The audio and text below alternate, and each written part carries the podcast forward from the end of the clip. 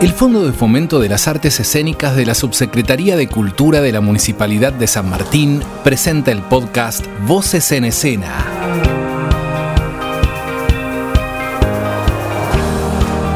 Con nosotros sus anfitrionas, Evangelina Tedesco y Claudia Sichetti.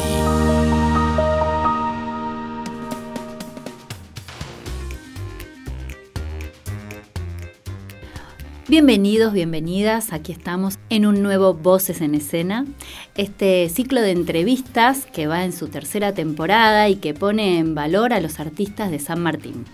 Hoy tenemos un escritor, caso raro porque hasta ahora escritores tuvimos pocos. Leonel Elizondo, ¿cómo estás, Leo? Bien, muy bien, gracias. Es un gustazo, es un honor poder estar acá con ustedes. Bueno, igualmente para nosotras, acá está Claudia conmigo.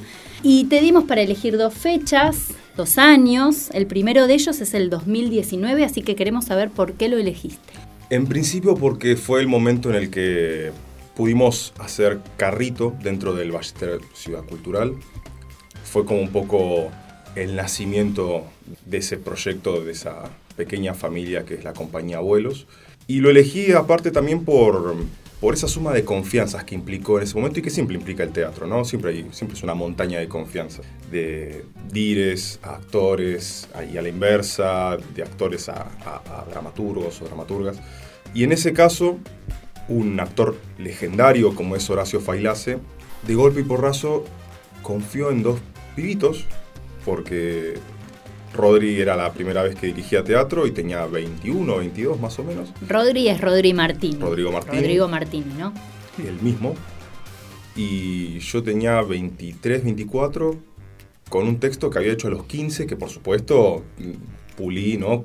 En ese momento, pero que era algo muy, muy, muy bebé, ¿no? Muy bebé y que una persona de su, de su talle, ¿no? Eh, haya confiado en esos dos chiquillos descarados es algo que no sé si todavía dimensionamos el agradecimiento a, Horacio en ese momento. Por supuesto también hubo, fue una tropa de descarados, ¿no? Porque también estuvo Mati Rusino, Jessy García, Marto, Martina Simeonati. La verdad que fue, fue algo muy lindo. Lo recuerdo mucho, con mucho cariño. Y Horacio, sabes que lo escuchaba el otro día en una entrevista que le hicieron en Notas al Pie, eh, y él mencionaba, y de, y de, Carrito tiene muy buenos recuerdos, como que también él lo atesoró mucho.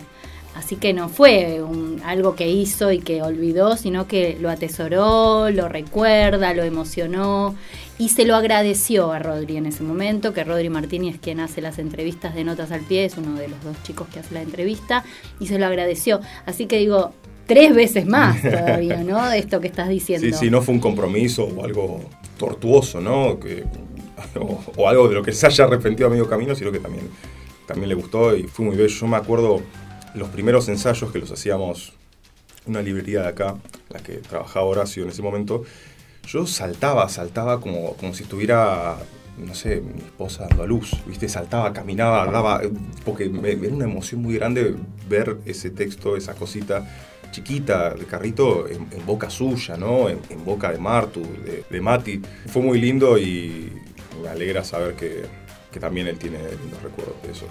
Y Carrito la hicieron ahí, en el Ballester Ciudad Cultural, y después la movieron por algunos lugares. Sí, sí, sí. Hemos la... compartido escenario, recuerdo, en Entelar, Con por los ejemplo. invitados. Claro. ¿Y en qué otros lugares la hicieron? Y sé que ahora también, 2023, Regresamos. la están... Sí, sí, regresamos con Carrito. Eh, la hicimos en su momento en Entelar, en espacios, en Entelar varias veces, creo. En Pabloa creo que no. Creo que en esos lugares no, no, no nos movimos muy, muy por Mucho fuera, más. ¿no? Pero era una obra que vos habías imaginado al escribirla para hacerla en el exterior o se dio, porque la, la hacían en la calle, En en la la, calle, sí, sí. esquina de Pacífico. En el, donde está. Y, y sí, Alvear. Pacífico- claro, Pacífico no fue. Ballester Ciudad Cultural, fue el BAE. Fue el Ah, Ballester el Escena. Fue. Ballester Yo estaba Escena, pensando, me quedé pensando en eso. No fue el Ballester Ciudad Cultural. Diferenciemos, Ballester Ciudad Cultural es un festival que hace como Ciudad Cultural Villa Ballester, la- el municipio. Y el Ballester Escena fue un festival que se hizo por única vez, Específico. donde nosotras fuimos parte de la producción junto a Liliana Tazo, Marta Riveros y Pablo Drigo. Es cierto, es cierto, es Eh, cierto. Fue un evento único y aparte por las fechas era otoño. era junio, mayo, junio, junio, Junio. junio, y se había hecho una convocatoria para performance en la calle y ustedes fueron a la esquina de Pacífico, Rodríguez y Alvear. Sí, sí. Ahora sí, gracias. Y No. luego la metieron en salas, o sea, fue Sí, a- sí. eh, eh, en la calle y luego la llevaron a salas. ¿Cómo fue esa experiencia? Y nos fuimos por las ramas, pero me No interesa importa. un poquito eso. Eh, si bien la obra estaba pensada para, para la calle y su naturaleza un poco que pide calle, eh, no tuvimos tanto problema en cuanto a, al trasplante de órganos hacia el, hacia el escenario, incluso con la pequeña ventaja de que al imitar la calle, por ejemplo, podemos jugar con mucho menos luz, no es tan necesaria quizás, con una música que quizás hasta puede ser un ruido de calle de fondo, digamos, como que quizás no explota completamente las posibilidades y los recursos que ofrece un espacio escénico, pero, pero aún así creo que en su momento se la bancó y ahora vamos a volver a ver si se la, si se la vuelve a bancar. Bien, y tienen nuevo elenco. Nuevo elenco, un nuevo grupo lo está haciendo, nuevo, se llama Los Endriagos. Está Javier Cortey, Mariana Goncalves, Agustina Kessler, lo dirige Norma Bachmann. Y está Roger, Roger Hornos, o- otro invitado de, de Lumineida, justo que mencionábamos a notas al pie. Otro abonado de Lumineida. Y ahora con otra apuesta, otra, una nueva obra que se le suma, digamos, en un, en un formato de tres obras pequeñas, unidas solamente por, por la dramaturgia, pero separadas entre sí. Y nada, eso, la verdad es que estamos muy contentos porque hay mucha energía, muchas ganas y es un grupo divino. Bueno, y te dejo tomar un sorbito de este café que nos estamos tomando. Para tragar tranquilo y luego te voy a preguntar por el otro año que elegiste que es el 2022, 2022. Sí. El 2022 lo elegí porque fue el año en el que pudimos llevar una obra a nuestro teatro mayor, que es el Plaza. La obra eh, fue Juicio Final, dentro del ciclo que hacían de teatro independiente, que lo siguen haciendo, de hecho, que se hacía todos los domingos, se sigue haciendo. No solo por el hecho de que fue un, fue un hermoso momento, eh, fue un montón de gente, el, el teatro es divino, es tremendo lo que ofrece, la- las posibilidades que hay en, en el Plaza, sino también por un poco por porque Juicio Final aparte había recibido el Fondo de Fomento, es una obra que fue beneficiada por el Fondo de Fomento. Si bien la habíamos podido estrenar un año antes, nos sentíamos un poco en deuda porque aparte habíamos atravesado la pandemia de por medio. Mm. Entonces, tratar de hacer sobrevivir la obra y ensayarla un poquito, más o menos, o nada, en, eso, en, ese trajín que, que a veces aflojaba o a veces no, que fue bueno todo, ¿no? Toda la experiencia pandémica. Los Zooms, que ahora parecen algo lejano, pero mm, no sé si son tan lejanos. Por todo ese camino y todo ese trajinar, creo que elegí ese año también como me pareció un- como el momento definitivo para la obra, decir, bueno, pudimos cumplir con, con el fondo, pudimos hacer algo que, que gustó, es la obra que más, que más pudimos hacer. Juicio final, creo que ya vamos por la 14 función, más o menos. El Plaza fue un momento también muy importante, la pudimos filmar en el Plaza, eso también nos, nos, nos- nos sirvió para poder ir al, al encuentro de teatro de Chajarí en Entre Ríos, divino también, hermosa gente que nos recibió. Y en parte, ya poniéndonos por ahí un poco más del orden de lo, de lo estrictamente serio, muchos festivales piden filmaciones y qué mejor lugar para filmar que, que en el Plaza, ¿no? Con todas las, con todas las disponibilidades que tiene el Plaza. Y sí, ese sin duda es el, es el año, sin duda.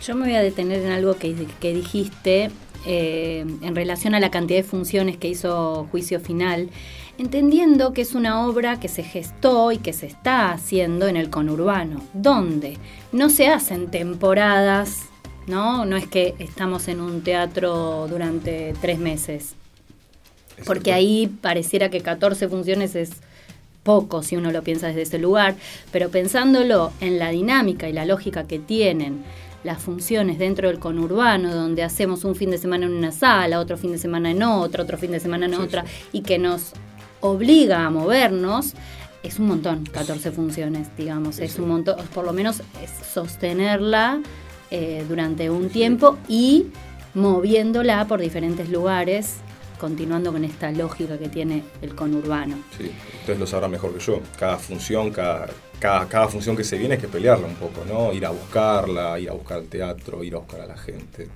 Es una Sí. pequeña lucha. Sí, sí. Bueno, ¿y ahora qué está, en qué estás? ¿En qué andás? 2023. Bueno, ahora eh, voy por el segundo año de la carrera de Artes de la Escritura en la Universidad Nacional de las Artes. Una carrera preciosa, llena de grandes profes, muy, muy creativa, muy, muy bella, muy disfrutable. Ahora, el domingo que viene, estrenamos eh, mi, mi primer texto de títeres dentro del Mundo Títere Fest, de este hermoso festival que está transcurriendo ahora mismo, que arrancó este sábado. Y que nadie sabe cuándo será, porque esto lo están escuchando y andás a ver en el momento que lo están escuchando y dice, pero no hay ahora un mundo Ahora, títere, claro. no, porque en el momento que lo estábamos grabando había, pero ahora ya no, No habrá mensaje para el futuro. para el futuro. Estrenamos esta obra de, de títeres con, con Gise 10 y Valientes en Acción, un poco ahí hermanando dos compañías. Bueno, El regreso de Carrito, La Liga del Fibrón y una obra más. Dentro de las residencias Breck, que lanzó ahora Pavlova, eh, una de las obras también que escribí, una obra muda para cuerpos y acompañamiento en vivo de piano, pudo adscribir a, a las residencias Breck, que está Manu, Manu Caviglia, Sabrina San Román, Laura Iglesias, y estamos ahí en la búsqueda de tutor o tutora. Después algunas cositas por, por fuera del teatro. Ah, también eh, con Dani, con Dani Angelo, vamos a arrancar los ensayos de, de Chupalacrati, lo que fue la obra que hicimos, una, ahí una lectura muy, muy, muy linda. De hecho, tus alumnos lo hicieron. Mis Eh, alumnos, los míos, los míos. Sí, sí, los, los de Eva. En el Serpiente Amarilla del año pasado. En el concurso, En el concurso. porque vos presentaste tu obra al concurso de Serpiente Amarilla y bueno, fui, fue una de las preseleccionadas y en la gala de premiación se hizo una lectura, yo les hago todo el contexto, se hizo una lectura de todas las obras preseleccionadas y se Sí, sí, leyó. yo soy muy disperso, doy, cosas por asumidas. ¿viste? Como, "Ah, eso no". Importa, para eso estamos Claudia y yo, para bajar la data.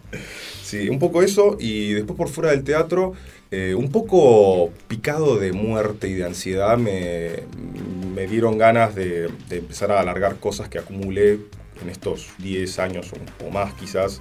Picado de muerte en el sentido de que me agarró como una ansiedad de sacar todas cosas y hacer catarsis, y entonces empecé a sacar música que compuse, música para piano sola, formatos canción, eh, música más instrumental, como que estoy un poco con eso, mientras tanto, haciendo esa pequeña catarsis de música y... ¿Qué más? No, entonces te tendría que haber presentado como escritor y músico. Claudia, lo tendría que haber, o no. Músicos, sí. Ahí está, porque también haces. Y además, algo que me parece importante acotar, que escritor, pero evidentemente escritor de artes escénicas, eso está muy claro, pero que aparte es un escritor particular, porque está siempre dentro de todo, toda la construcción, todo el proceso de construcción de una puesta en escena, desde la escritura hasta en las funciones. Es una parte más del grupo, no es que escribe la obra, se lo doy a un director y el director lo pone y después aparezco cuando está la obra finalizada. A saludar. Claro, él participa de todo el proceso y me parece que eso es, si bien hay otros que lo hacen, pero me parece que es diferenciador Sí, y sí, que es bueno marcarlo. sí. Creo una que- particularidad. Creo que es una dinámica propia nuestra, ¿no? De- de- del teatro independiente en el sentido de que quizás podemos aportar, quienes escriben y no pueden aportar otra cosa a nivel, por ejemplo, dirección, quizás pueden aportar, aunque sea con las medialunas, llevándolas, saludando, eh, aportando alguna opinión, quizás, que eso incluso puede no estar, ¿no? Y, y bueno, quizás también ayudando un poco en la parte de, de hablar con los lugares, de conseguir gente. Gestión y producción. Gestión y producción, tal cual. Esa es la palabra exacta. Que es tan necesaria también para los grupos de teatro independientes.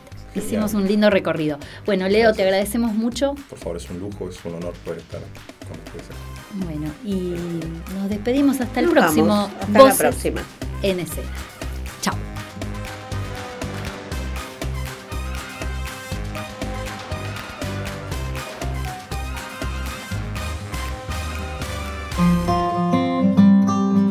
Presentó el Fondo de Fomento de las Artes Escénicas, Subsecretaría de Cultura, Municipalidad de San Martín.